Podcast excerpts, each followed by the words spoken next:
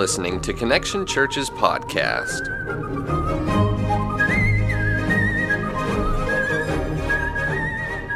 As I was praying and just getting ready to come out and speak to you guys and, and just praying about what God had put in my heart, um, I was going through my Bible and, and I was actually about to mark a scripture that the Lord had just put in my heart to share with you. And there was a paper clip that was attached to my Bible. I use paper clips a lot of times to mark the pages I'm going to be talking out of. And, and it was barely hanging on to my Bible. And uh, I don't know how God speaks to you, but God speaks to me a lot of times through very common things. And when I saw that paper clip,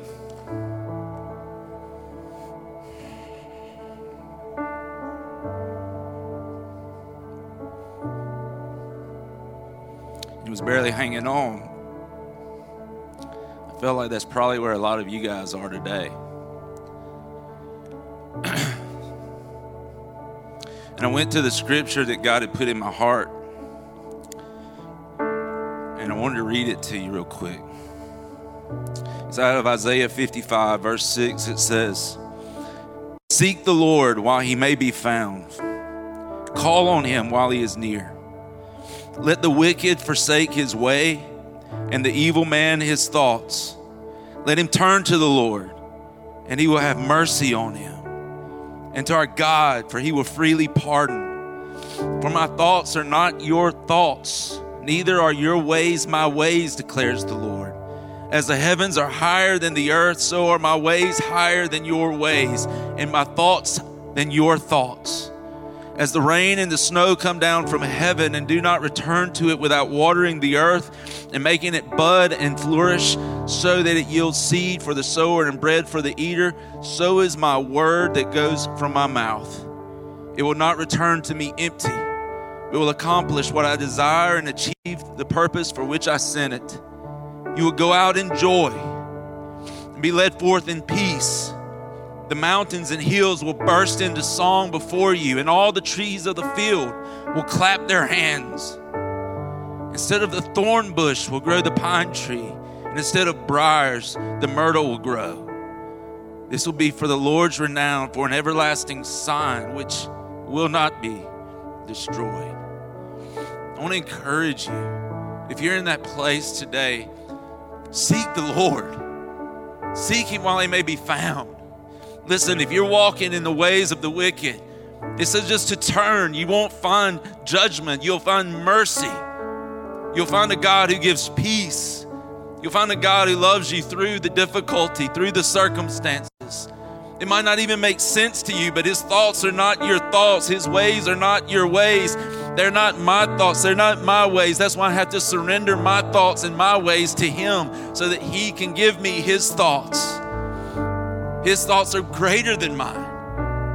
His thoughts are beyond mine. His plans are beyond my plans. His, his, his, his glory is beyond the glory that I can create with my own hands. And if we'll turn to Him and we'll turn to His Word and we'll surrender to Him, He promises that His Word will accomplish everything that He sends it to do. And His promise is that we'll go out in joy, we'll be led forth in peace that there's a day coming that even the mountains and the hills will burst into song, the trees will clap their hands. And He promises to take those things in our lives that were difficult, that weren't producing fruit, and give things that do produce fruit. That He produces fruit in our lives, good fruit for His kingdom and for His glory. And so I don't know if I'm speaking to one of you or if I'm speaking to a hundred of you. I don't. I really don't know. But this is what I do know. The Lord put this in my heart for someone. My encouragement to you is hold on. Hold on to Him. Cling to Him. Whatever you're facing, whatever the struggle may be, hold on to Him. Plant your feet firmly upon His word and upon His promises. Praise Him not with lips and a heart this far from Him, but draw near with your heart. Turn from your ways and trust in His ways. You'll find for yourself a God who gives mercy, a God who plants your feet on solid ground, and a God who wants to produce fruit for his kingdom in your life. Your life, not the person sitting next to you's life, your life. So I encourage you turn to him while he may be found. Don't forsake that opportunity. Don't forsake the opportunity for salvation if you haven't come to a relationship with Him. Don't forsake the opportunity of service that He's given us to reach other people. Don't forsake the opportunity of repentance that allows us to turn from our ways and turn to His ways, to turn from ourselves and turn to Him, a life giving God. So, can we pray together today? I, I want to pray. I know you're supposed to do this at the end of the service, but I want to pray today for people who maybe you're here and, and, and that just describes kind of where you are, maybe just holding on. I want to ask you if you would, if you'd go ahead and begin to pray and ask the Lord to speak to your heart. I'm going to ask you that you would begin to pray for those who are here and find themselves in this place. But if that speaks to your heart today, would you just slip your hand up in the air and let me know who I'm praying for? that today you find yourself in that place. Amen. You just put your hand up and we're going to we're going to pray for you. Jesus, we thank you for opportunity to pray together, to come together, to come to you. Jesus, we turn our hearts to you this morning. Let us forsake our way, God, the way that leads to death, and let us walk in the way that leads to life, your way. Let us realize that your ways are not our ways, but your ways are far better. Your ways do lead to life but our nature is not to follow it. Father, I pray for those who this morning say, I need you. God, I thank you that you're faithful to come to them. I thank you, God, that you would breathe fresh breath into them, a fresh wind into their spirits and into their hearts. I pray that you would speak to their hearts this morning, Jesus. Father, we love you and we praise you and we thank you. Holy Spirit, please come and have your way here today. Move in us and through us and among us. Work a great work in us so that you can do a great work through us, Lord. God, to those who mock you, bring them to their knees that they might see who you truly are. To those who praise you, God, lift our voices even higher to give you the worship that you deserve. God, let us find everything we need in you because you are the giver of every good and perfect gift. We love you and we thank you and we praise you Jesus' name. Amen. Amen. Well, I hope you guys are well today. I'm excited to be back in Statesboro.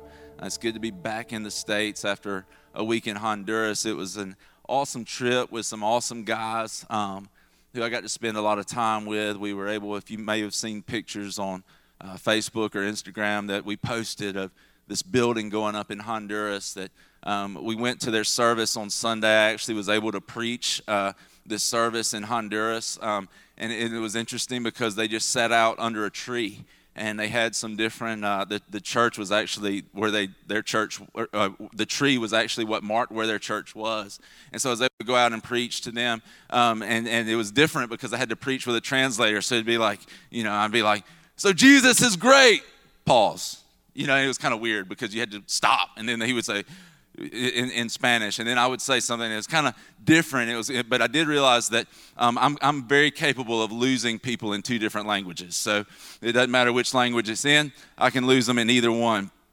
And so, uh, but it was it was awesome. It was an awesome trip. We still continue to pray. I would ask you to pray because We've got um, uh, 10 other folks who are down there now. Um, actually, eight other folks. Two stayed for this next week, too. Um, and then we've got another group going next week. So um, it's been an incredible thing. When we're done, um, we're going to have this church built for them. And uh, it's going to be an awesome thing for them. Yeah. These people have been worshiping. They worship in the rain, they worship in the heat. Um, Pastor Sam, Samuel um, who is the senior pastor of this church and has planted this church and goes through the mountains, reaching these little villages. Um, he he uh, he actually um, has asked us just to continue to pray for them because he, there's a great mission there that's taking place. Um, and, and you see this taking place. Um, he said there's a lot of times that uh, they call him when it's raining and they're like, Where are you? And he's like, It's raining.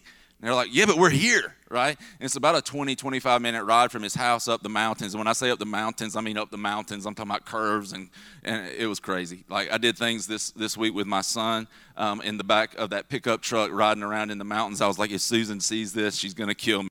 So I put up the GoPro, no pictures, because if we don't die in this, on this mountain, she's going to kill me when I get home.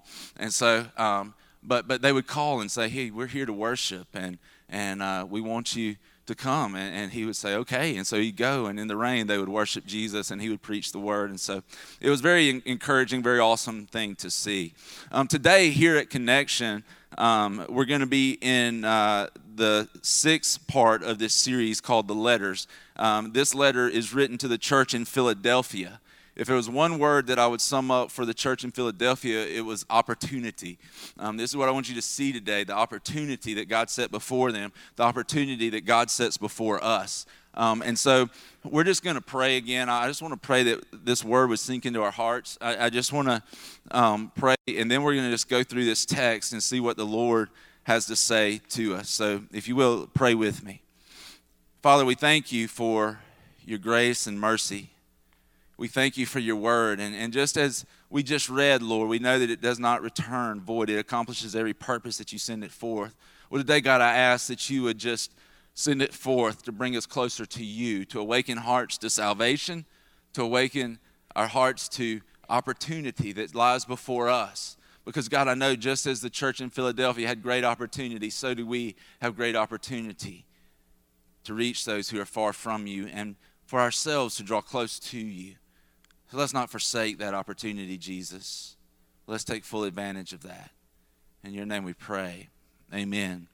Amen. Well, there's opportunity all around us. And, and, many times we don't realize this. Um, we saw this clearly um, in Honduras, what great opportunity there is. We hope to be able to form a partnership with this church um, in order to see more and more people reached. Um, and, and so uh, as we, we, we pray through this and everything, we're praying that God will lead us in that. Um, but just to give you an example of the week we had um, and how we saw God move, yesterday, and I want to show a picture to you. I think we've got a picture that doesn't look like anything spectacular happening in that picture.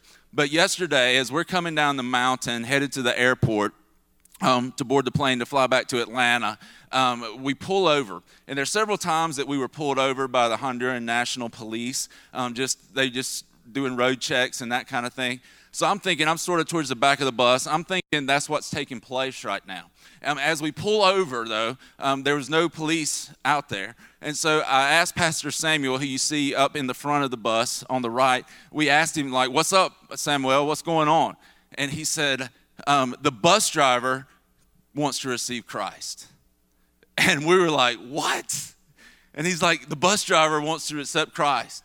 And so uh, we're, we're floored. We're blown away. We're like, okay, cool. I couldn't help it. I had to snap a picture. But that's what's taking place right there. I think that's Matthew Ward's head. You can see kind of bent down, pray. And that's Pastor Samuel on the right. And that's our bus driver on the left who is praying at that moment to receive Jesus into his life. And that's the kind of thing that we were able to be a part of. I was able to watch people who would walk the closest one to that church uh, was 30 minutes away, a mile away. And if there's any place you could walk uphill both ways, it would be Honduras. It's just the way the mountains, I mean, there's mountains everywhere. Um, and, and, and I would tell you, uh, I would see these people coming and I would watch them coming just to worship. And I would see um, these people who had come to faith in Christ, um, people who swore they would never attend church coming to Jesus. Uh, I started seeing uh, people crawling through barbed wire fences with children just to be able to get to a place of worship. I said, like I told you, the closest one was 30 minutes away, a mile away in the mountains. We were able to go to this young lady's house, or say young lady lady. She was probably in her 50s. Um, we were able to go to her house. For some of us, that's a young lady. And so um, we, we went to her house and, and she offered us coffee. These ladies would come from 30 to 45 minutes to an hour away in the daytime to bring us warm, fresh baked cake and coffee. And they had this great smile on their face, and the smile came from Jesus. And I'm telling you this because I'm not trying to put anybody in a guilt trip because this is what I realized when I was preaching over there. There's some people there who, who aren't any more interested in the word than some people here. There's some people there who are so interested in the word and so in love with Jesus, um, just like they are here. And the thing I realized is that the people are people, right? And, and, and what I realized in that moment was how great of a church we actually do have. I realized that I was serving with some guys who two or three years ago, who knows what they would have been doing, but it would not have been building a church in Honduras for people who couldn't build one for themselves. And I began to see the depth that they had grown into. And so rather than coming back discouraged, I came back very encouraged that God is doing the same type of work here that He's doing in Honduras. We look very different, we, we, we act very different, and we have a very different culture, but the reality is we serve the same God. And the same God that's drawing people from afar over there and drawing them near to Him is still drawing people here close to Him and bringing people who swore they'd never go to church, bringing them close to Him. And we're seeing this great move of God here, like they're seeing this great move of God there. Very different, but very much the same. And I want you to see today this great opportunity that God has placed before us this great opportunity to reach people. See, I believe this with all my heart. I believe in 1982 or 83, whenever it was, when Georgia Southern football came um, to be, and, and people started, we started winning national championships, and people started coming to this town, and that college started growing, and people started coming, professors and restaurants and, and, and students, they all started coming. I'm just, I'm just kind of foolish enough, maybe crazy enough, maybe naive enough to believe that God built that university so that we would have people to reach. I believe that there's this great opportunity for us, I, I, and I believe this is what God wants us to see today. As we look at this text, as we look at the scripture, uh, it says to the angel of the church in Philadelphia, write. So this is Jesus speaking through John, writing to this sixth church. He says, These are the words of him who is holy and true. Who is holy and true. See, here's the thing I want you to see. The very first thing that I see in that is one that God speaks to us. Primarily, He speaks to us through His Word, but two, His words are holy and true. It means they are different. Remember, His thoughts are not our thoughts, His ways are not our ways. Um, they're different, but they're also very true. And so we can trust them. But what I've realized from Honduras to the United States is our human nature is not to trust God's Word. Our human nature is not to do what we always say listen to God and do what He says. Our nature is to go go our own way. Our nature is to turn from Him and to go and do our own thing. But then he follows that up by saying, after he says there, these are the words of him who is holy and true, he says, who holds the key of David. Now, this is a lot of symbolism. But what I want you to understand about the key of David is when Jesus says that, what he's talking about is his authority. He's talking about the fact that he has authority. Not only is he holy and is he true and is his word holy and is his word true, but he has authority over the entire creation. Why? Because he created it. And so he holds the key of David. David was a king. Through David, uh, God prophesied, prophesied to David, told David that there would be one from his lineage who would sit on the throne forever. This is hundreds of years before Jesus ever came into being. And Jesus now comes from the lineage of David and he sits on the throne forever. And so that's what he, we, I want you to see in this. One, that his words are holy and true. They're able to be trusted. They're trustworthy. He's faithful to do what he says. We can trust him enough to listen to him and do what he says. The second thing is that he has authority over everything. He has authority over everything. And the Bible says that what he opens, because he has authority, what he opens, no one can shut. And what he shuts, no one can open. And so he's talking about these doors of opportunity.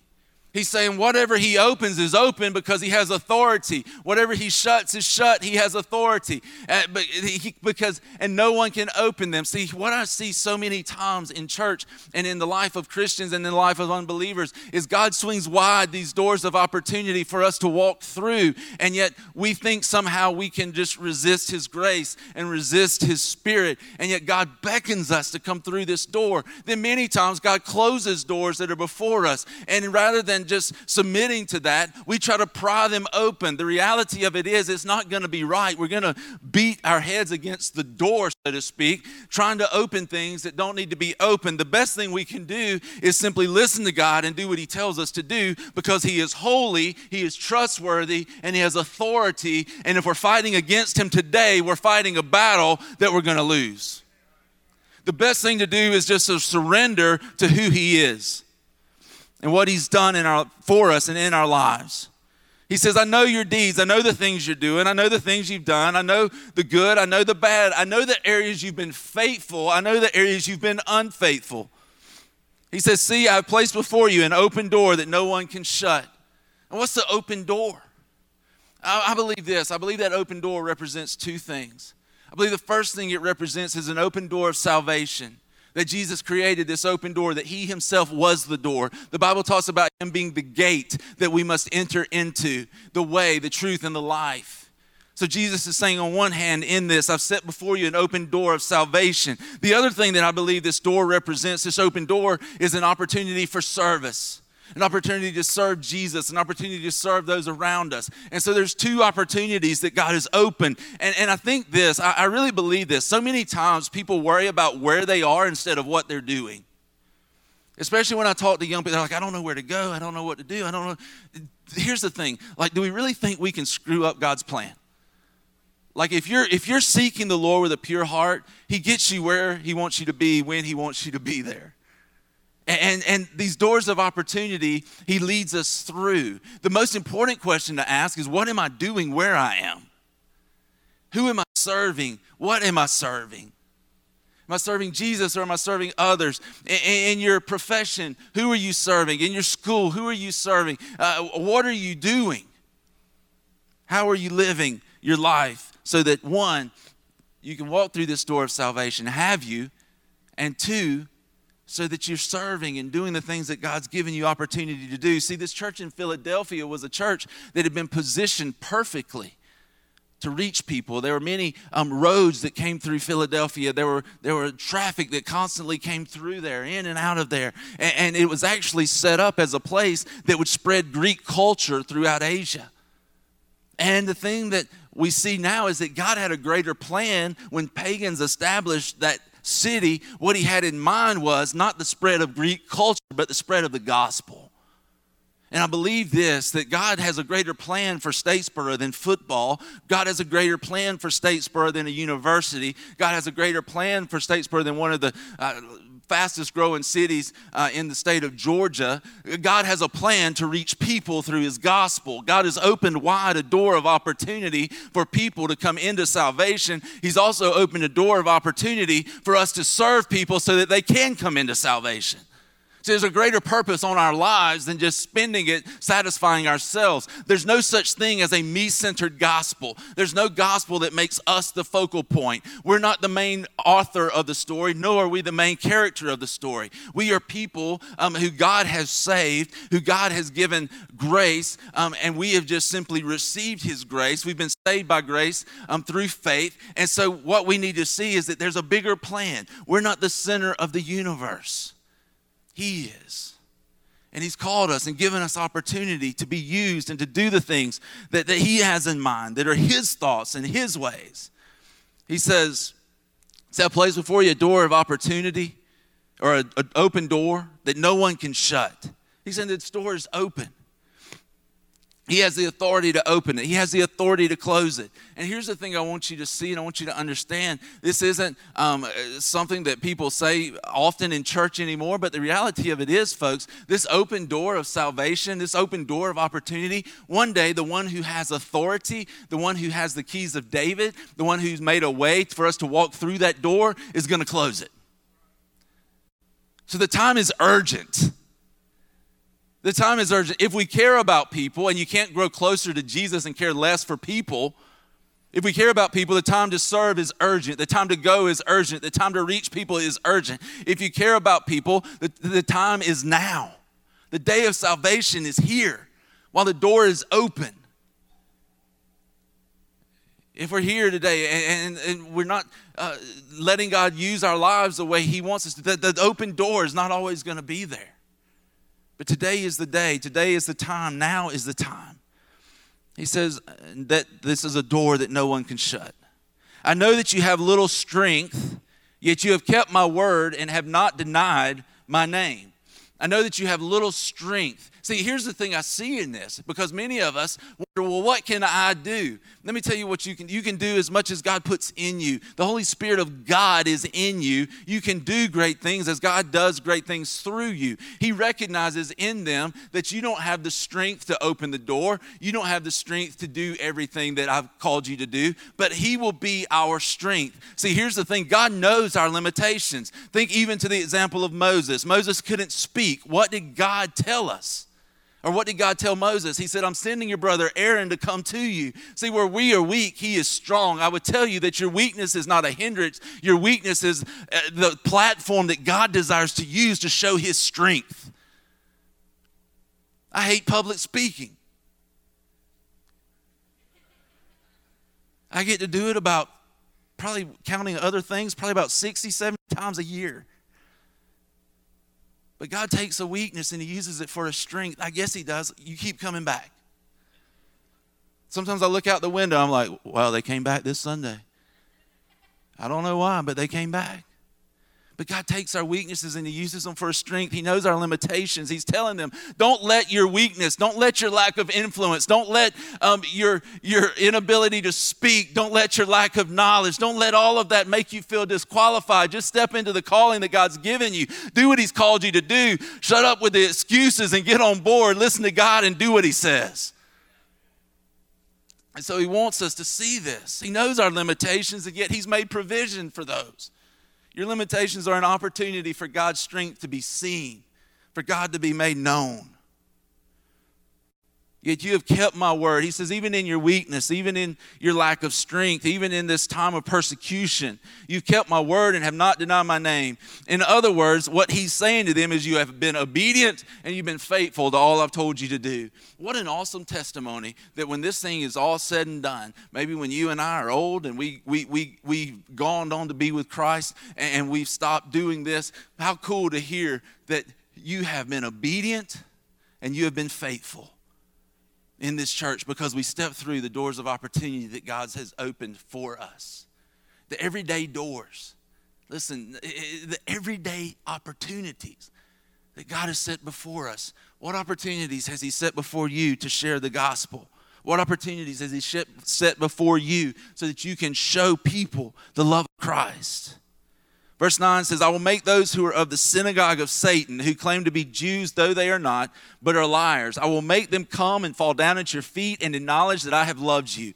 Here's the thing in, that I want you to see in that verse is that God is telling them, even those who are persecuting you, even those who are telling you you are wrong, even those who are putting you down, even those who, who won't get on board, even those who have the hardest hearts, even those who are cynical of God, even those who make fun of Jesus, even those who make fun of your own faith, even those people, if you will live faithfully and obediently following the Holy Spirit, even some of those people will one day bow down in salvation and saying yes to Jesus.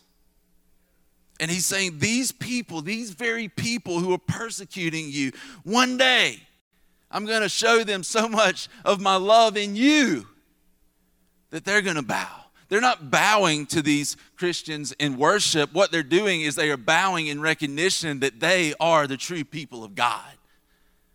You know how much it takes for a Jewish person to say that?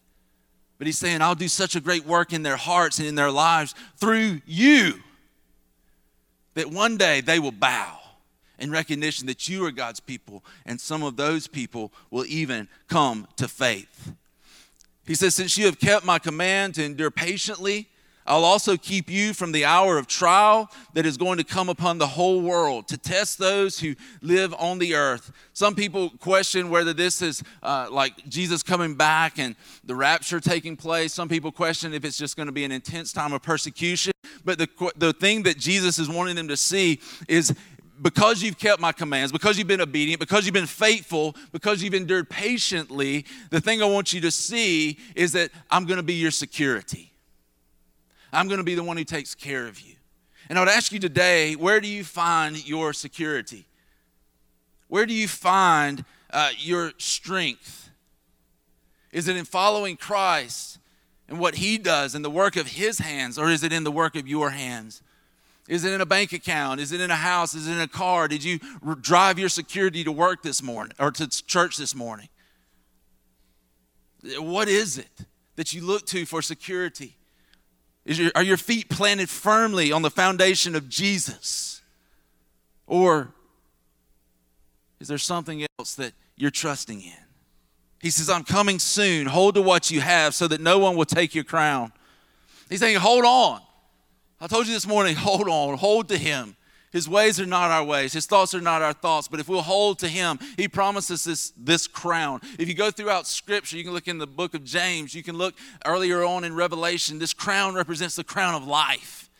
But see, for Christians, life doesn't just start when we die, life starts at the moment that we say yes to Christ. And so we have life. He's saying, if you'll hold on to me, I'll give you life. Remember um, in John chapter 16, verse 33, he says, i t- I've told you these things so that in me you may have life. Right? He says, In this world you will have trouble, but take heart, for I have overcome the world. My encouragement is hold on so that no one takes your crown of life. We get so worried about so many things. We get so worried about so many things. When we were in Honduras, I'd watch these people come into church and I'd go to their houses and we'd sit around their houses and we'd drink coffee with them and we'd talk to them. And they, they some of them had dirt floors. Um, I kind of lost it last night when I got home because I hadn't been in the car two minutes from the airport and my kids were fighting over an iPhone. And I snapped just a wee bit.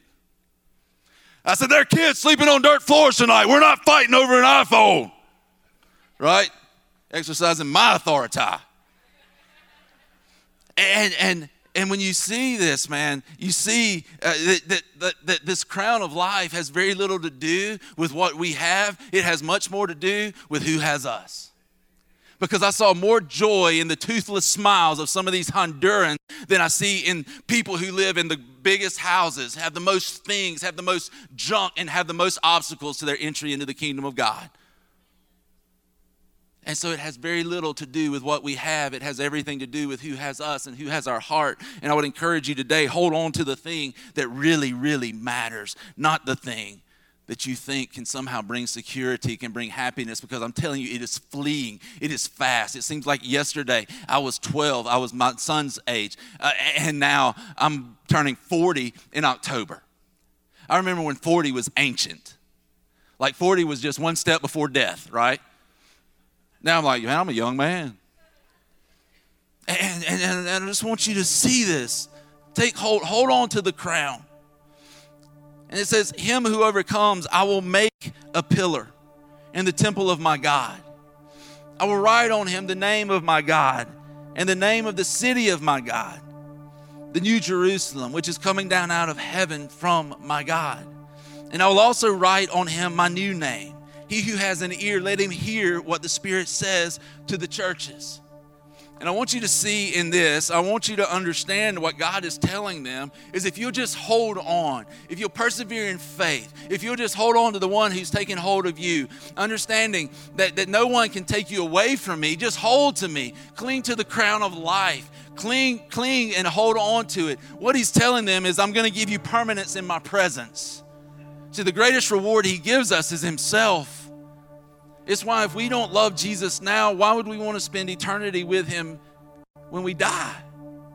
If we don't want to be in His presence now, why would we, we, we care to be in eternity with Him? He's saying, What I'm going to give you, the greatest prize you're going to receive is me. He says, I'll make you a pillar. What does a pillar represent? It represents strength, it represents true security, right? It represents something that's unshakable. The city of Philadelphia was known as the city of earthquakes because it was it shook. But see, what God wants him to see is I'll make you such a person. I'll give you such a heart. I'll make you, uh, as you hold on to me, such a person that even when the earth shakes, you can stand firm. Even when the earth shakes, you can stand firm. He says, I'm putting my name on you permanently. No one's going to take that off of you. Now cling to me and live the life that I've called you to live. I was thinking about that and I was thinking about like what do we have to do to take advantage of this opportunity that God set before us? And the very first thing I believe is this. I believe that the number one thing we have to do is remember why we have this opportunity. Because, see, before the, the, the door of salvation stands a bloody cross that created that way of entry. Before the door of salvation is a cross with the blood of Jesus stained on it that says, if you want to come to the other side, you have to pass through this. Why? Because on the cross, Jesus took our sin. On the cross, He took our punishment. On the cross, He bore our sin. He took our punishment so that we wouldn't have to because it was more than we could stand. And He made the greatest exchange that's ever been made. He gave us His righteousness and took all of our mess. So that now we can enter in. If you were to think about it, I, I, I just envision uh, door right here that has been open, and the cross is here. And and this is the only way and it's narrow. And the world tells us there's all kinds of ways that we can go but this way is narrow. This way is is but this way is sure. This way is true. And if we just come in through the cross through faith in Christ through the grace that God offers us we come into salvation. And that first door is the door of salvation. But I want you to picture this other door right here. And see we come into this position with Christ. We come into this position as a son. We come into this position adopted as his child. And here's how we go out we walk out this other door of opportunity called service, and we go into the world. So, what I want you to see today is that we come in so that we can go out. We don't come in so that we can just look in and, and, and just sit around and talk in our holy huddle. We come in so that we can go out in service so we can go out to Statesboro, so that we can go out to Vidalia and Lyons, so that we can go out to Honduras, so we can go to every nation under heaven to spread this great news of the gospel. This isn't something for pastors, this is something for every person who claims Jesus as their Lord and their Savior. This is something for each one of us to do, to take, take hold of and realize that God's calling us into this. Another thing that we have to do is we have to keep looking out. We can't begin to look in. So, when we had seven people six and a half years ago, it was easy to look out because all of us were family. We were tired of looking at each other. But as the church grows, the voices on the inside have a tendency to get louder than the voices on the outside. May that never be true of Connection Church. May we realize that it's not about us and continue to look out. So we quit worrying about all these little things. You know me tell you how I know when someone is just living a religious life and they're not really doing anything for Christ? They complain about stupid stuff. Because that tells me you got nothing else to do. I would say, let's come in the door of salvation, yes, but let's go out the door of service to the world. We got to keep looking out. We got to keep loving people who are unlovable. We got to love the people nobody else wants. That's what Jesus did. He loved people that nobody else wants. Send those to us, right? It's messy and it's difficult, but God never said this was going to be easy. But send those to us. God, please. Let us be in the trenches with each other. See, another thing that we have to do is we have to serve selflessly. We have to realize that God's called us to do this. See, I read this quote and it has stuck with me. It hit me like a ton of bricks. And the quote went something like this It basically said, If your faith has not saved you out of selfishness into selfless service, then it is very doubtful that your faith will save you out of hell and into heaven. It's like, wow. It made me check my heart. Is this thing still about me, or has my faith done something in my heart through the power of the Holy Spirit that tells me it's not about me any longer? Something else that we've got to do is we've, we've got to continue to give generously. If we want to reach people, listen, I believe we can make a huge impact in Honduras. We've got to, we've got to continue to give generously as a church, as people. We've got to continue. We got to go above and beyond. We got to find joy in that. And the last thing we got to do is we got to go together on this mission of God in a community together, bound together by something bigger than, than our preferences, bound us together by something bigger than whether we like to attend a church with drums and guitars or pipe organs. Bound by something bigger than do I like to go to church with, with a suit and tie on or with flip flops and shorts on? Bound by something bigger called the gospel. Bound by something bigger by, by the name of Jesus. So that when we run, we run together. We don't hold back, but we run together. And see, uh, what I did in that is I named out all four of the church cultures that we believe are vital, that we see in Acts 2 42 through 47 evangelism, generosity, service, and community. But see, those can't just be something that look cute, bullet pointed under a mission statement. Those have to be our way of life. And see, we don't become more like those cultures by simply uh, focusing on the cultures. We become like those cultures by focusing on Him and Him working through us. But where are we focused today? Maybe you've walked through the door of salvation, but are you have you gone out? Maybe you've come in, but are you going out? And today, God's challenging you to step out of your comfort zone. I promise you this. And you can ask anybody on our staff and anybody that's close to me. I step out of my comfort zone every time I step up here. This is not probably politically correct, but I just about wet my pants every time I have to preach because it makes me so nervous. And yet, God's called me to do this. I know He's called me to do this. What's He called you to do? How's He called you to serve? In this church, yes, but what about outside this church? How's He called you to make Him known? to make his name known to people who don't know him. See, we're surrounded by people who've heard the name of Jesus, but many of them have never heard the gospel and what it really means. All we have is this form of godliness that surrounds us without people experiencing the power of God that's salvation. So maybe you've come in, but today is the day that you, it's time to go out. It's time to recognize the opportunity that is there, that God says He opened for Philadelphia and that He has opened for us. And then for some of us, we, we haven't yet walked through that first door. We haven't yet said yes to Jesus. We haven't entered into the kingdom. And before you say, Well, I know I've done that, let me tell you this it is possible to go your entire life going through the motions of church and yet find yourself outside the door of the kingdom.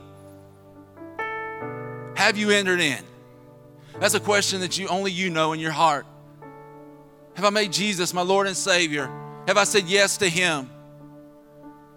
Is there any evidence of Him in my life? Is there any fruit? Is anything taking place that, that's different in me since I've met Him? Because one thing I can tell you is that you don't meet Jesus, say yes to Him as your Lord and Savior, and stay the same for the rest of your life.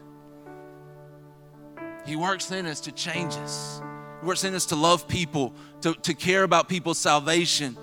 He works in us to, to bring people closer to Him. He works in us to have more joy, to have more peace, to have more patience, to have more kindness, to be better, to be good to people. Not to earn our salvation, but because of our salvation, because the Spirit living in us. But have you walked through that first door? Where are you on this, this little uh, made up door house thingy? Right? Have you, are you outside the first door? Have you walked in, but you haven't gone out? Where are you at on the spectrum? Because God wants to use you. When I had an opportunity to preach, I prayed. I didn't find out I was preaching until uh, Saturday night. I was like, great. I was like, what do y'all preach about over here? I mean, I know the gospel, but it's like you just preach the gospel. I can't really go and, you know, preach about big houses and a lot of money. Prosperity gospel, it don't work over there, right? Was like, so, so you just want me to preach the gospel? I mean, I can preach the gospel. That's all I really know to preach. And he was like, yeah, just give them hope in the gospel. And the one thing that the Lord put in my heart to tell them was out of Zephaniah 3.17, which I found out none of them knew where that was. And, and, and was to tell them that God, you matter to God. That God cares for you, that God has a plan and a purpose for you. That passage says that God sings over us. Tells me that God highly values us and He values us and He wants to use us. But have you come through that door of salvation? Have you gone out the door of service? That's my question to you this morning. And I'm going to ask you, just, just point blank, just, just being bold. If you would say today, I've never done that, I've never said yes, I've never walked through that first door, I've never walked into salvation, I've never said yes uh, in faith to Jesus, then today, today's the day of salvation. Remember, let's, let's go through the door while the door is open. Many times people say, I want to clean up before I get saved. The reality of it is, you can't clean yourself up enough for God. Unless you let God clean you up, you'll never be clean enough for Him. We don't clean up and then come to Him. We come to Him and He begins to change us. But you never come through that door of salvation, and today you would say, That's where I'm at. That's what I need. That's what I want. I want you to ask you right now would you just stick your hand up in the air? Let us celebrate with you and let us walk this out with you as you walk through this first door. Let us show you the next steps to take as you go from that door. Would you raise your hand? Be bold enough and brave enough? Okay, one in the back right there. Amen. See, it's the same good news around the world that changes hearts and changes lives. If you're here, just raise your hand. We've already got one. We broke the ice, right? If you're here and that's your heart. Well, here's the next question I have for you. You're ready to go out. You said, No, I'm here and, and, and, I, am ready to walk out that door of service. I'm ready to go into the world. I'm ready to proclaim the gospel. But I need some courage, I need some boldness in my life because this isn't natural for me. It's way out of my comfort zone. I want to pray for that for you today. And I'm going to ask you today if you're ready to run with this mission together, if you're ready to go into the world and proclaim the gospel, uh, taking advantage of every opportunity, every door of opportunity that we have, would you, would you do this with me today? Would you stand up and acknowledge the fact that I'm ready to go? I'm ready to step out of that door. I'm ready to go into the world. I'm ready to see the world change and transform. But we need courage. We need boldness. We need something that doesn't come from within ourselves. Maybe your first step is standing up because you're nervous about even making that statement and standing up. And maybe the Spirit's prompting you right now and your heart's beating 100 miles an hour. Maybe your first step is just standing in front of people that we know are Christians and we know uh, are, are filled with the Spirit of God. But here's the reality and we're, we're, called to do this. This is our call. This is what we're here for. This is our purpose. This is the greater purpose of our life. Let's go and let's run together.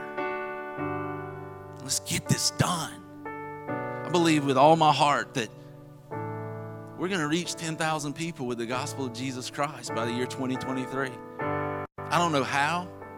I don't know what it's going to look like. I know how. We're going to preach the gospel and we're going to serve and we're going to love the unlovable. And I want to pray for us that God would just quicken that in our heart, that it would stay before us. That vision would be before us, and we would go and we would take advantage of the opportunities God's given us. We wouldn't get to the end of our life and ask, What if? What if I had? What if I'd done this? What if I'd done that? But we would take advantage of every opportunity that God puts before us, even when we feel like it's going to kill us, and even when our heart is beating 100 miles an hour, we can't hardly open our mouths. And listen, listen, listen, we need to give God our lives like a blank check so that He can write on them what He wishes. We just hand it to Him and say, God, you fill it out. You fill it out. I surrender to you. So, Father, today, that's what we thank you for is the opportunity to serve you. God, whether it's in a, a classroom, God, whether it's in a doctor's office, whether it's in a lawyer's office, whether it's in a work truck, whether it's coming down a, in a bus down the mountains, from a mission trip, thinking that the mission is over. God, thank you that your mission is never over. Thank you, God, that wherever we are, there you are, and there, there's the opportunity. Let us take advantage of that, God. Let us see that it never quits, it never stops, it never goes away, God. As long as we have breath in our bodies, you have a purpose for our lives. Now, God, use us. We give you our lives as a blank check. Take us where you want us to go, God. Only let us see people come closer to you. Do a great work, Lord. God, we've seen you do great things in six years, six and a half years, but I truly believe it's just the beginning. There are people around the world who are dying apart from you.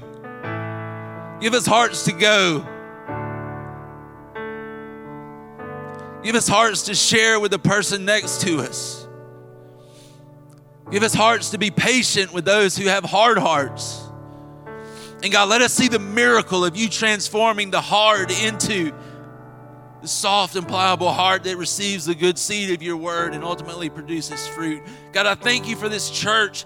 I thank you for the faithful. I thank you for the people who are digging in. I thank you for the people who've dug their heels in, who've dug the trenches, and who are in the trenches and who are advancing with the gospel, going into this city, into this community, in Vidalia, in Lyons, in Statesboro, all around, who are going after the lost. Let us continue to be people who are after the lost, who are after your heart. God, do that in us. Do that in us, Lord. Jesus' name, the power and the authority of Christ, who opens doors no one can open and shuts doors no one can shut. It's in His name we pray, Lord. Amen.